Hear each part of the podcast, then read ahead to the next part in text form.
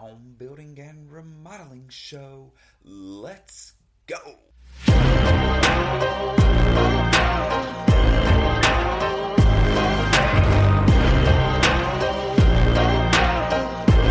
Welcome, everybody, to the home building and remodeling show. My name is Chris Kerby, and I'll be your host. I am the owner of three construction companies on the Alabama Gulf Coast. The show is about residential construction. We're going to cover topics of home building and remodeling. Are you thinking of doing a remodel or building a home? Are you a contractor looking to improve your knowledge base or grow your business? Have you ever done a remodel project or built a home? There were so many things you wish you knew or that you could have done differently during the process. Then this show is for you. We break down the process of building and remodeling and how to have the best results during your project. Whether you're a DIYer looking for tips, someone looking to hire a contractor to do a project, or a contractor looking to expand your knowledge base or your business. Welcome aboard. Glad to have you. Stay tuned. We kick off the show with my thoughts on home building and remodeling. I'll share best practices and talk about some of our experiences in business and out in the field. These shared thoughts and lessons learned are meant to help you on your very own journey. Let's go. All right, so today we're going to talk about your team and you know, as a as a home builder, we get into these scenarios where there's a lot of fires going on around us that we have to put out. And when you're running a company, especially a business, whether it's in contracting or any in any other industry that you're in, you're constantly going to have decisions to make, thousands of decisions daily that you have to make. But specifically for contractors, a lot of those decisions affect the the client and affect the consumer and those decisions also affect the people that work for you. And so you have to remain focused and calm and you know, we had some scenarios this week where we were getting ready to break ground on a home build. We have done tons and tons of legwork. We have a pre-construction checklist that we use. And when you're building a home, you go through the, a series of pre-construction items that you have to take care of before you can break ground. So for the client, it's helping them navigate all of the pre-construction steps.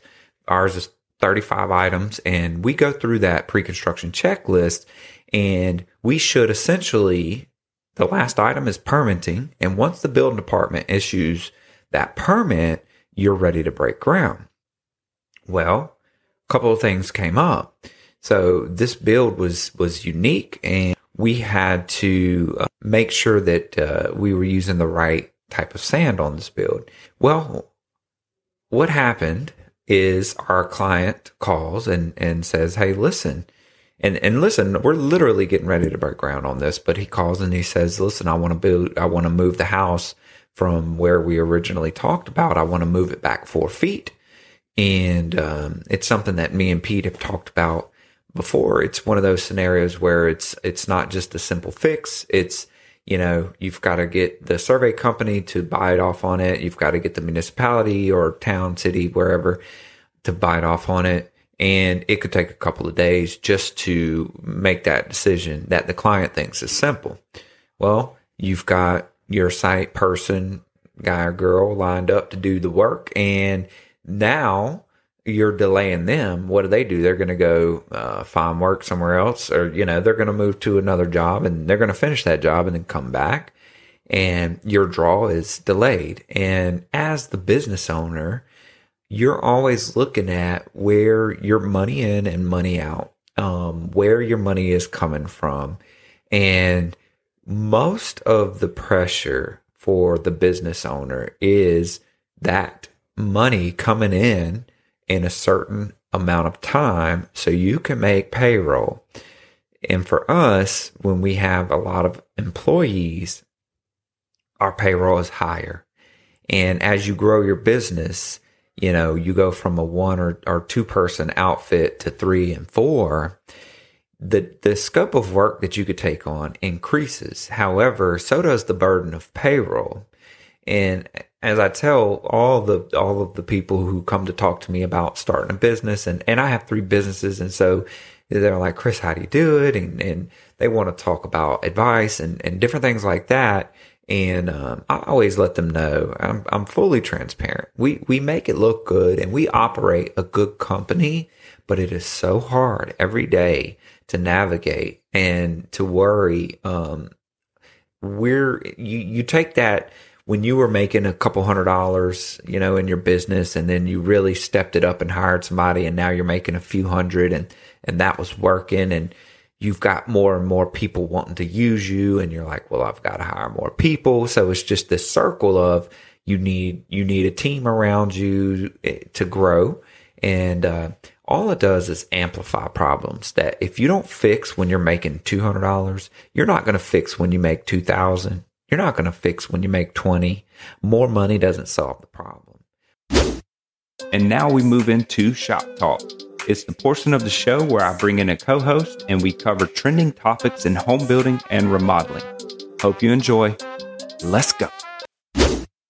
But what happens is, again, it delays break ground. Correct. Right? Because planning and zoning says, listen, um, that shed is not authorized. It's not permitted. And then, as a matter of fact, it's in the setback. Correct. So it has to be moved. And they're like, we'll work with you. Right. But the RV, listen, they've got an ordinance about the RVs. And guess what? Before you can break ground, the RV has to be moved.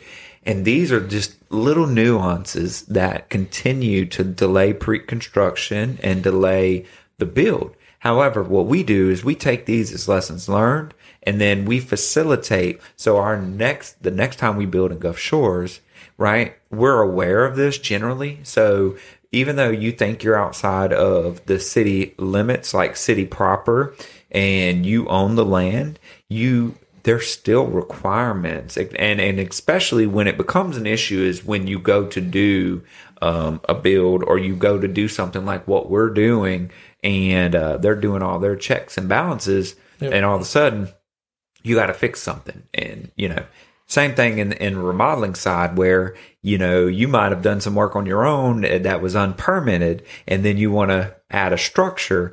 And, you know, when the eh, building inspector comes out and he's inspecting ours because we pulled our permits and he's looking and like, where where did this other work come from? So so that's kind of how that that stuff works. If you're never going to uh, do an addition or never build on your land, it's it is what it is. But yep. um, but again, it just goes back to to knowing, not knowing, and kind of the due diligence part of you know we we respond quickly and we're able to pivot, but man, we've we've had ten hurdles just to get to a point where we can break ground. Right. And so you have to be leery and you have to be kind of the, the person that's ready to go, I can start quick. Um, you, you got to understand there's so many requirements before you can literally start work that, that, that might not be the best option because you're thinking, well, time is money and, and I want to get this thing started. Right. Uh, and you're like, okay, fine. He can, he or she can do it sooner. So I want to sign that contract. Correct. It's not just about whether they can do it sooner. It's can they get the pre-construction done to be able to even start the build? Yep. You know. And what throws a, a kink into that too is even within the county. Yeah. Is different ordinances depending on where you building it. Yeah. So you could theoretically be thirty yards on a house build from what you think is an ordinance. Right. And it's totally different in where you're at. Yeah. So yep it's it's definitely pays to to research what has to be done and what can't be done or can be done. Yeah. On that particular piece of property. Yep. And, and again, like we talked earlier, it's if you are missing your GPS coordinates by ten feet, this created an issue with this homeowner where he had to actually pull a permit for that portable building. Yeah. Which everywhere else in the county doesn't require it, but he's in Gulf Shores and any uh, uh, side or self-standing building has to have a permit. So Yeah. any shed, any uh, uh, anything you buy, say you buy a temporary little composite building from Lowe's or Home Depot, technically with Gulf Shores you have to have a permit Wow. for that building. Yeah, absolutely. Wow. and you know, and, and again, there there's just reasons that they do everything that they do, and usually they enforce these codes, and and and it is for a reason. It's not just to be a nuisance, but you know, we're we're down on the water, and we do have hurricane season here, and I'm sure that stuff can go flying around if it ain't done. That's all linked to that. Yeah, absolutely. Okay, now we've got another hurdle. Let's let's talk about this one. Today is a day of hurdles around here at uh, Kerby Homes, and we want to fully embrace those hurdles, huh, Pete? Um, let's talk about what's going on with. So we build barn dominiums, and barn dominiums um, are are very different from a traditional home. Some of the processes and, and differences um, make them unique to build, and uh, so as we were on our fourth one, and we're still navigating hurdles with the newness of of barn doors and getting the build outs right. And uh, so one one thing we're kind of going back and forth on um, is is the framing portion of this, right?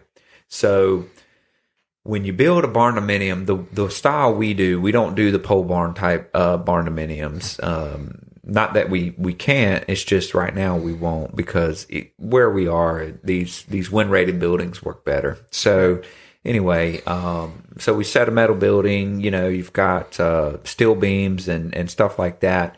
The the way we do the the footers and and stuff is a little bit different compared to how we do it on a traditional home.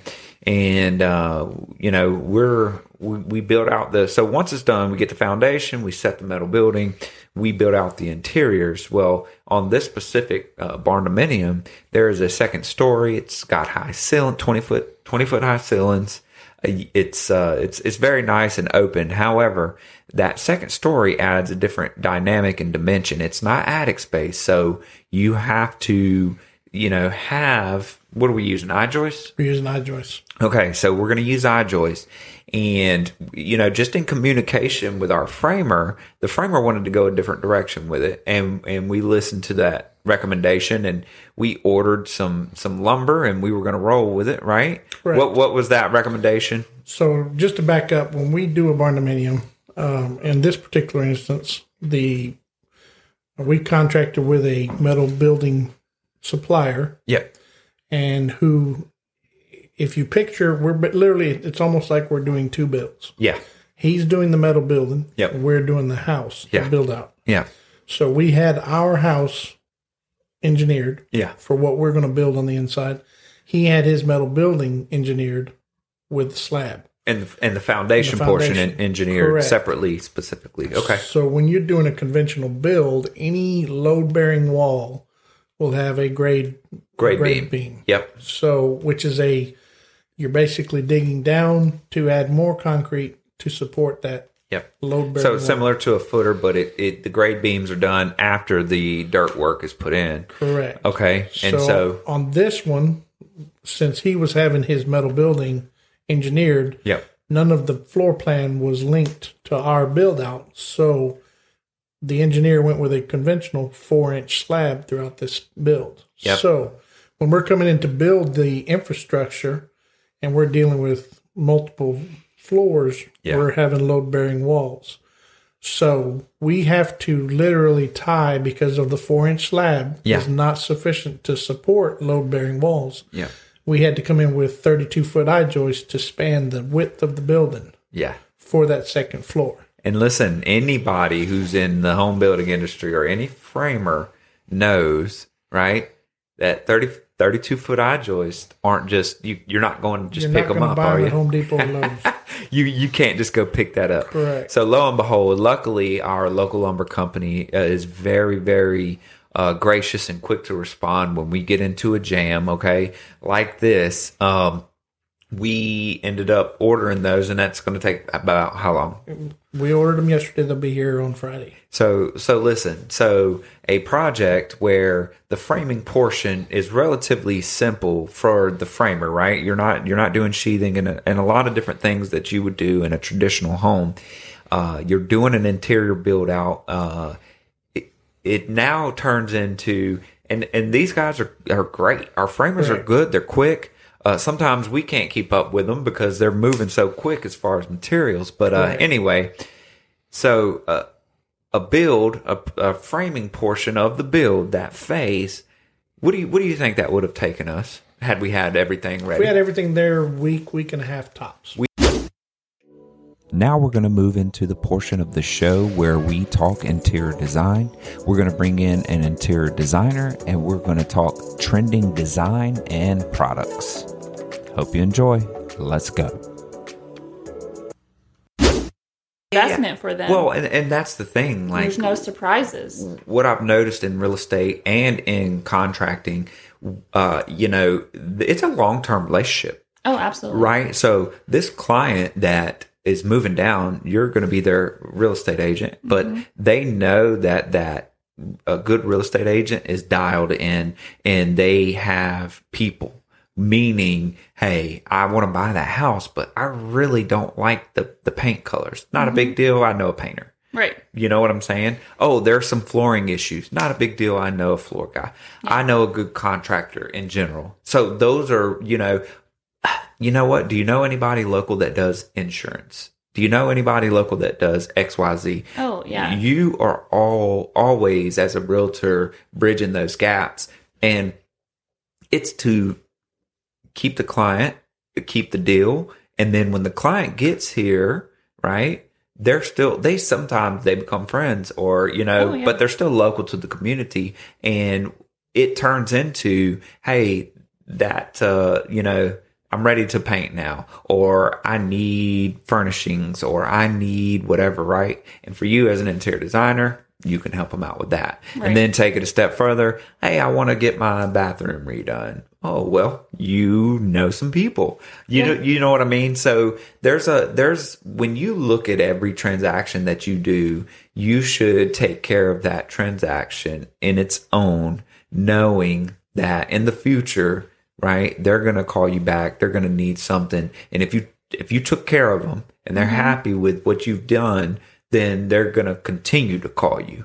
And like for us, that takes shape in the fact of we're called to go change a light bulb, right? Mm-hmm. And then we go back out because later they're like, okay, I want a bathroom. And then they're like, well, I want a kitchen. Well, then I want a house. You see what I mean? Yeah. And it, it, it is. They're going to call you every time because they trust you. They know you're going to put in the work and it does become a, a relationship. And not only that, but now they're here, they're established. And who do you think they're going to turn to when they start meeting people and, and they get in these conversations about, oh, your bathroom looks good. Who did you use? Right. So it's a, it's a, it's a long term referral source as well Oh, uh, absolutely. to do good business and you know we can we can segue from that into you know you're talking about an influx of people moving here Mm-hmm. well that has been a, a, a challenge but also a blessing for us. We just started our kerby interior design the interior design side in january. And i would say um it's a little more it's a we're not the average area. We're in a little bit of a bubble down here because there is an influx people are continuing to move we're on the gulf coast uh, for those those of you who don't know we're on the alabama gulf coast and specifically our area our county is just growing leaps and bounds. So I want to talk about because you've seen it firsthand uh, since we've we you started out part time and then we could afford to bring you on full time on the interior design side. Um, some of the unique challenges that the growth presents to us is we're actually we do have an influx of business as well mm-hmm. because people are coming and they will buy production homes and they know they're just basically getting that that square box Yep. but they know they can remodel it. They mm-hmm. know they can redesign it. Mm-hmm. And so they're calling you later for the interior design and they want to know uh, you know if you'll come out and take a look. And you know so we've had a lot of that business. And like you said earlier the kitchen and bath side that's our niche. So we do get a lot of kitchen and bath work. So how has um what are some of the challenges that you've seen? Because we always talk about people and, and process right, Right. so for us some of the things in growing a new interior design business um, we're working on like pricing different price points packages um, scheduling right? Because now we have four interior designers and we're trying to get them to focus on um, different areas because we build custom homes. So we've we've just made it where we've got a an interior designer that is assigned to oversee custom homes, and then we've got an interior designer that's uh, assigned to oversee kitchen and bath. We've got an interior designer to oversee what's called soft surfaces, which is like furniture, decor, window treatments, and stuff like that. Um, and then you are um, really brought in to work on the business management side. When you start a company, um, you really start it because you're passionate and you're like, hey, I'm pretty good at something mm-hmm. and I can turn this into a business. Right. But I know for a contractor, that turns into, well, I'm a good tile installer. I'm mm-hmm. going to line up work. I'm going to hire a helper and I'm going to start my company. But they're not very, very good at minding the business. Right. Right. And that's mm-hmm. what I call it. And I brought you in for that. Um, and we've had a lot of growth. We've got a lot of opportunity. But what would you say it's like coming into um, starting a business? Because you do have a background in business, so you you've already ran your own business. Um, but just some of the some of the challenges, and then we'll talk about some of the opportunities that we have. The opportunity is growth, Absolutely. but yeah. the challenge is also growth, right? Mm-hmm. It's kind of a you know we have to have people to help do the design work, but it's it's figuring out what seat to put them in and how we can make the most benefit. So uh, if if if somebody who's aspiring to be an interior designer but also want to have their own business, um, you know what kind of what kind of challenges have we seen that may be a benefit to talk about here on the show? I mean, I think, you know, any, anyone can think, oh, you know, I would love to be an interior designer Sure. and, you know, make it, paint it pretty, all these different things. Um, but, you know, there's a lot of moving parts to it. Absolutely.